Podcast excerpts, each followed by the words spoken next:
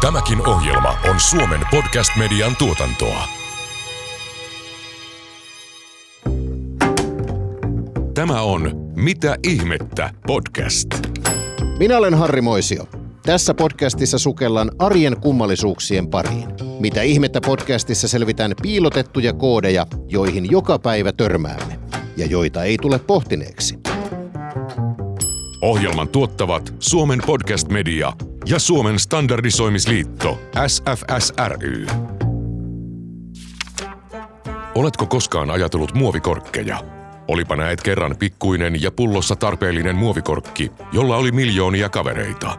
Vettä, viinaa ja virvoitusjuomia ahkerasti nauttivien ihmisten huolimattomuuden vuoksi korkit eivät päätyneet kiertoon, vaan joutuivat välimereen. Korkit ja muut muovit ovat kuolemaksi meren eliöille ja pahaksi ihmisille, jotka söivät mikromuovisia meren antimia. Ja niin kävi Euroopan unionilta käsky. Muovisten korkkien on pysyttävä pullossa kiinni sen käytön ajan. Niin myös sinun pullossasi. Mitä ihmettä? Miten tämä onnistuu ja millaisia ovat vielä salaiset uudet pullonkorkkityypit? Onko korkki musta vai kultainen, kiinni yhdellä vai kahdella muovisoidolla? Missä mallissa korkki voi ottaa nenään kiinni tai osua silmään? Paljon vaikeita asioita on pakkausvalmistajilla nyt pohdinnassa ja testattavana EUn asettaman SUP-direktiivin takia. Tässä jaksossa vieraina ovat Anoran pakkauskehityspäällikkö Juha Ylisiurua ja Suomen standardisoimisliiton johtava asiantuntija Janne Kalli. Tervetuloa molemmille. Kiitos. Kiitos. Mikä on tämä SUP-direktiivi? Mitä se, Janne, tarkoittaa? Niin, siis kavereiden kesken suppi. Arvelinkin näin, joo. Ja tota, se, se, se, on direktiivi, jonka tarkoituksen on saada aikaiseksi vähemmän muovijätettä ää, ja saada paremmin se muovi kuitenkin, kun se kiertää väkisinkin, niin paremmin sitten kiertämään niin, että se siis uudelleen käyttöön kiertyisi. Onko niin, että nimenomaan eteläisen Euroopan vesistöissä on liikaa muovia, tätä myöden myös korkea, joten tässä on ehkä se selittävin taustatekijä. Joo, kyllähän se, täällä ollaan Suomessa varsinkin hyvin siistejä tämän asian suhteen, että täällä on automaattijärjestelmä, joka johtaa siihen, että pullot pullot ja tölkit on kiertäneet jo tähän päivään mennessä pitkän aikaa oikein tehokkaasti ja eihän täällä ole sellaista ongelmaa, jota tämä direktiivi alkaa nyt sitten suitsemaan. Eli Etelä-Euroopassa jo, siellä on vesistöt, vesistöjen varrella nähty paljon olevan pulloja ja, ja tota korkkeja ja sitten ne on erillään.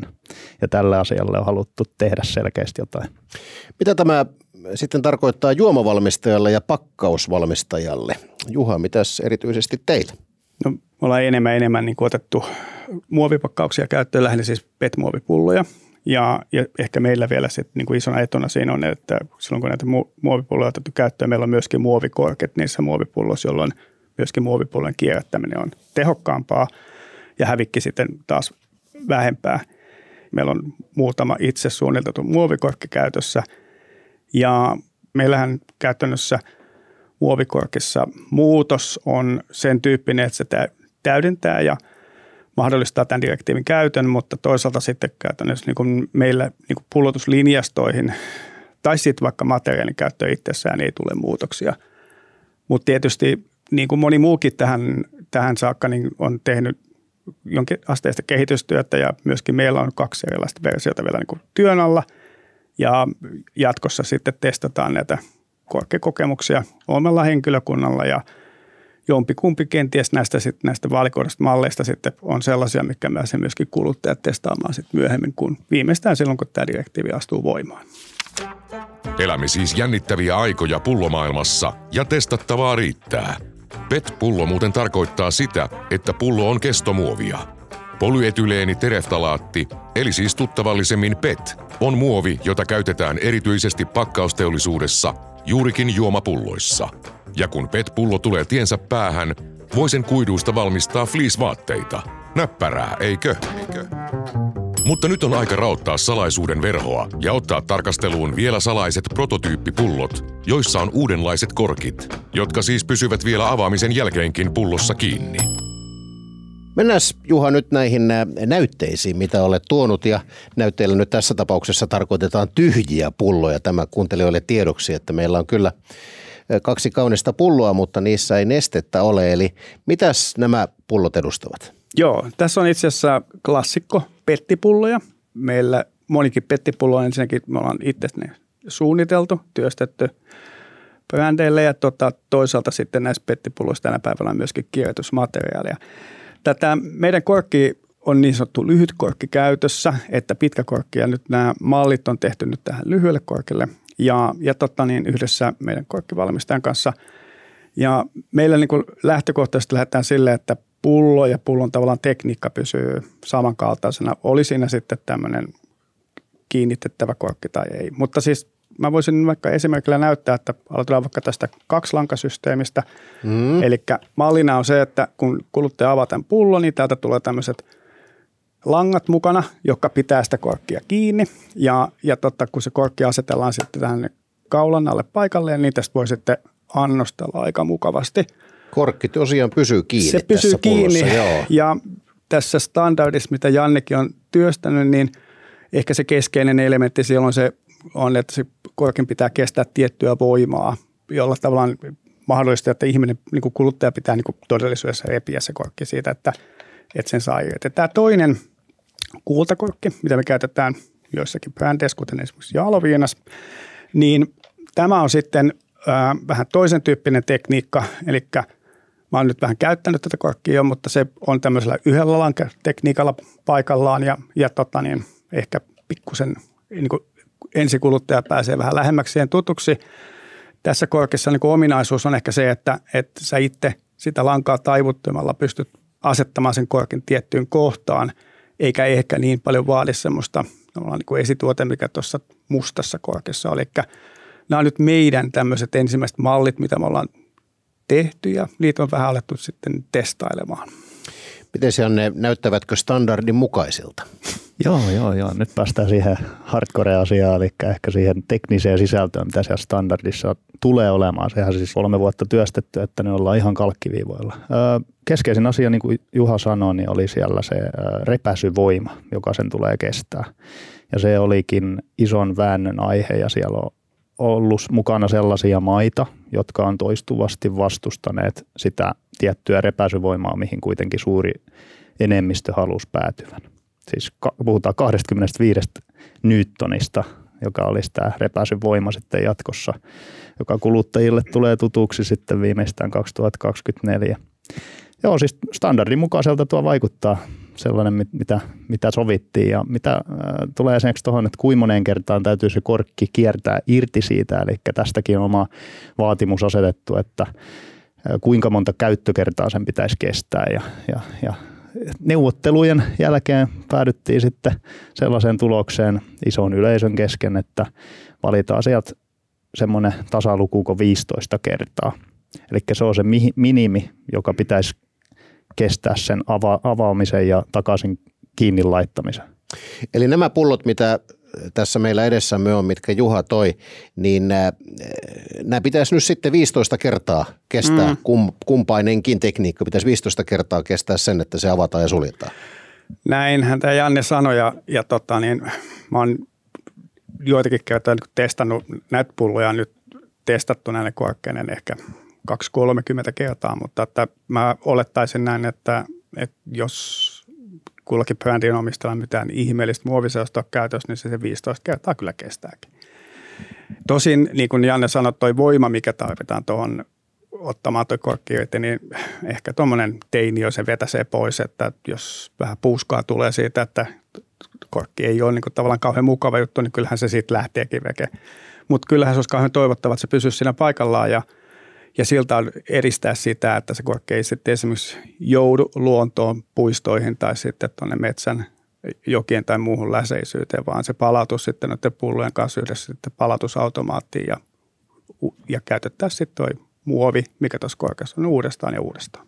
Eli idea on, että jos tämän korkin nyt tästä pois haluaa, se kyllä onnistuu, mutta se vaatii vaivaa.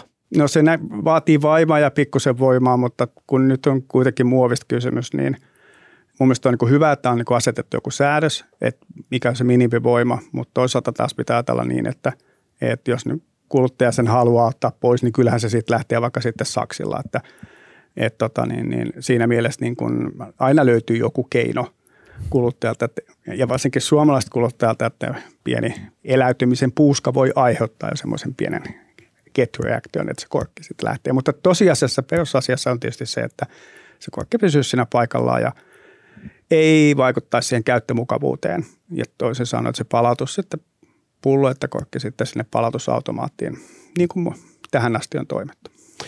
Onko tämä uusi tuleva järjestelmä tai uusi korkki kuinka vain, niin onko tämä ympäristöystävällisempi kuin aiemmat korkit? No sanotaan, että todennäköisesti monessa tapauksessa on ja ehkä se vielä sitä ympäristöstöistä parantaa sillä, että niitä korkeja tulee entistä enemmän takaisin sinne palautusautomaattiin, jolloin käytännössä niin kuin se hiilijalanjälki voidaan laskea niin uudestaan sille, että se myöskin korkean palautusaste on yhtä, yhtä korkea kuin pullolla itsessään. Voi olla tilanteita, että, että, että tämän uuden tekniikan, tekniikan myötä tietysti jokainen brändin omistaja tai valmistaja tietysti määrittelee itse sen, että mikä se tekniikka siinä on, mutta tietysti on tietysti kovin toivottavaa, että ainakaan korkeat ei tästä niin lisääntyy se paino. Tässä meidän tapauksessa niin valmistuskustannukset saati korkein paino ei niin kuin muutu.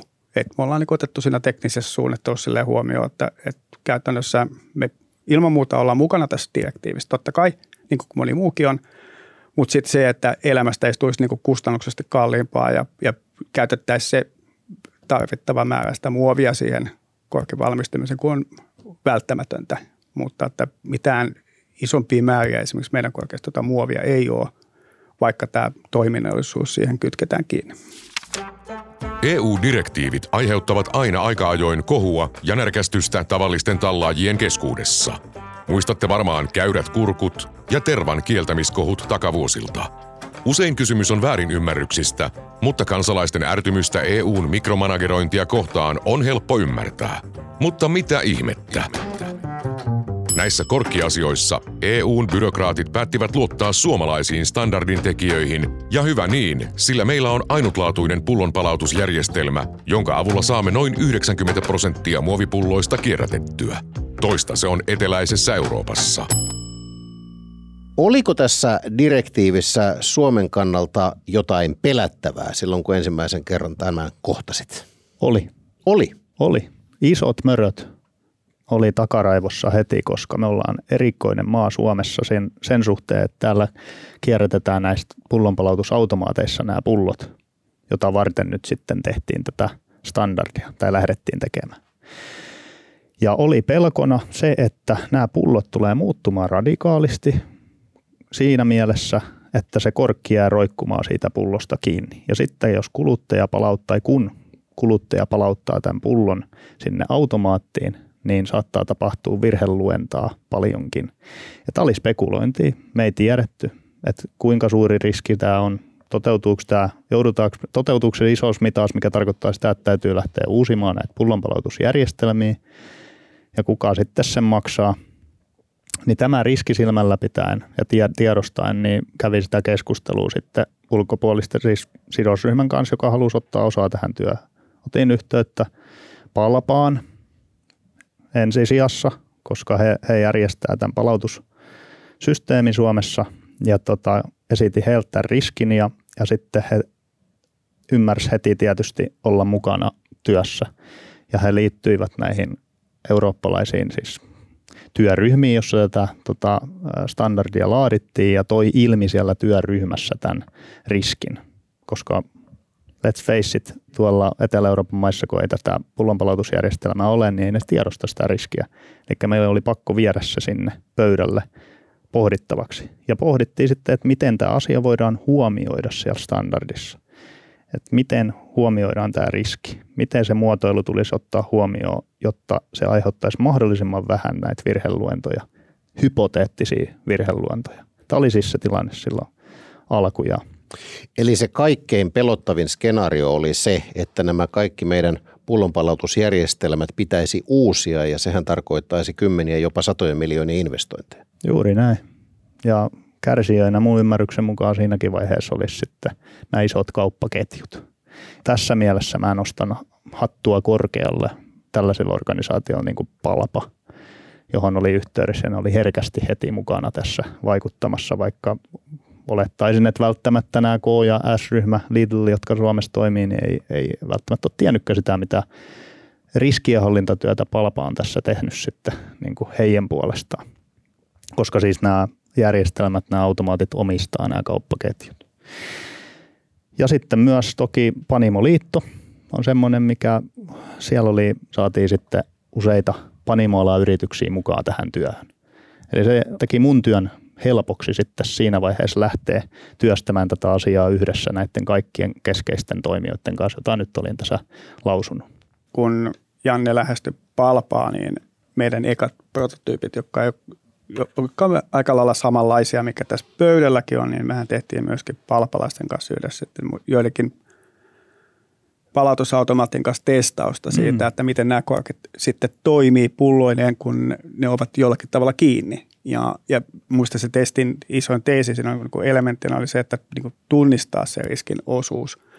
Onko se todellista vai onko siinä sitten käytännössä enemmän pöhinää siinä ympäristössä. Ja niillä testillä, mitä me tehtiin silloin aikapäiviä sitten, niin todettiin, että, että tota, niin normaaliolosuhteissa nämä automaatit toimii ihan yhtä lailla mm. näillä meidän pettipulloilla. Mör, mörkö pieneni heti. Mörkö pieneni aika paljon ja se oli itse asiassa musta tosi hyvä siinäkin mielessä, että tämä jotenkin tämä meidän verkosto niin liittyy enemmän ja enemmän toisiinsa kiinni. Mm. Ja siinä näkyy sitten niin kuin standarditoimia, siinä oli myöskin palpa ja sitten me tietysti brändin omistaja, niin saatiin rakennettua yhdessä niiden automaattitoimittajan kanssa tämmöinen testimalli ja todentaa sitten siitä, että kuinka todennäköistä tämä ongelma on tämän testin perusteella se todennäköisyys ongelmalle oli tosi tosi pieni, että kaikki toimi valtavan kivasti. Suomessa on erittäin toimiva pullon palautusjärjestelmä. Itse olin juuri eilen palauttamassa tyhjiä pulloja ja pääsin todistamaan tämän, että hyvin toimii. Mistä syystä tämä systeemi ei ole vaan juurtunut sitten Etelä- Euroopan maihin? Vai onko sitä edes koitettu siellä? No, toivottavasti on ainakin keskusteltu, mutta että kyllähän se vaatii niin kuin aika kovaa yhteistyöhenkiä niin kuin eri kaupan ketjujen kanssa. Ja todennäköisesti myöskin tämmöistä yhteishanketta niin, että kaupan ketjut ovat osakkaana organisaation kanssa, sit, joka alkaa niin allokoimaan ja organisoitamaan niitä palautuspullojen kanssa. Että, et niin kuin ehkä Keski-Euroopassa enemmän on niin vallitsevaa, että siellä on tämmöisiä muovinkeräyspisteitä, mihinkä voi sitten laittaa kaiken näköistä muovia. Oli ne pettipulloja tai oli ne jotakin muut pulloja, mutta totta niin, niin se on ehkä se tilanteessa siellä, että et ei ole löydetty sellaista yhteistä konsensusta. Ja tietysti se pantti on siinä se yksi asia, että, että joka varmaan avaa keskustelu siitä, että minkälainen, mikä on niin sopiva pantti niin kuin arvona, että kuluttajat alkaa palauttelee sitä, että me ollaan totuttu siihen, että pienissä pullossa on kohtuullisen pieni pantti, litran pullosta ei enemmän, varsinkin pettipullolla. Meillä on 40 sentin pantti. Ja kyllä se varmaan se yksi porkkana sitten siihen, että pohjoismaiset ihmiset, kuluttajat niin kuin palauttelee niitä pulloa, myöskin se pantin arvo, että ne saa sinne rahan takaisin. Toimiva tekniikka yhteistyössä sitten näiden automaattien kanssa tekee aika vaivatonta tuo elämänoloa, että, että pullot palautetaan sinne, minkä ne kuuluukin. Pulloja ja pullon korkkeja on kovin erilaisia ja erilaisista materiaaleista tällä hetkellä. Eli kysymys kuuluu, miten helposti yhteinen sävel EU-ssa mahtaa tulevaisuudessa löytyä? Niin, se onkin.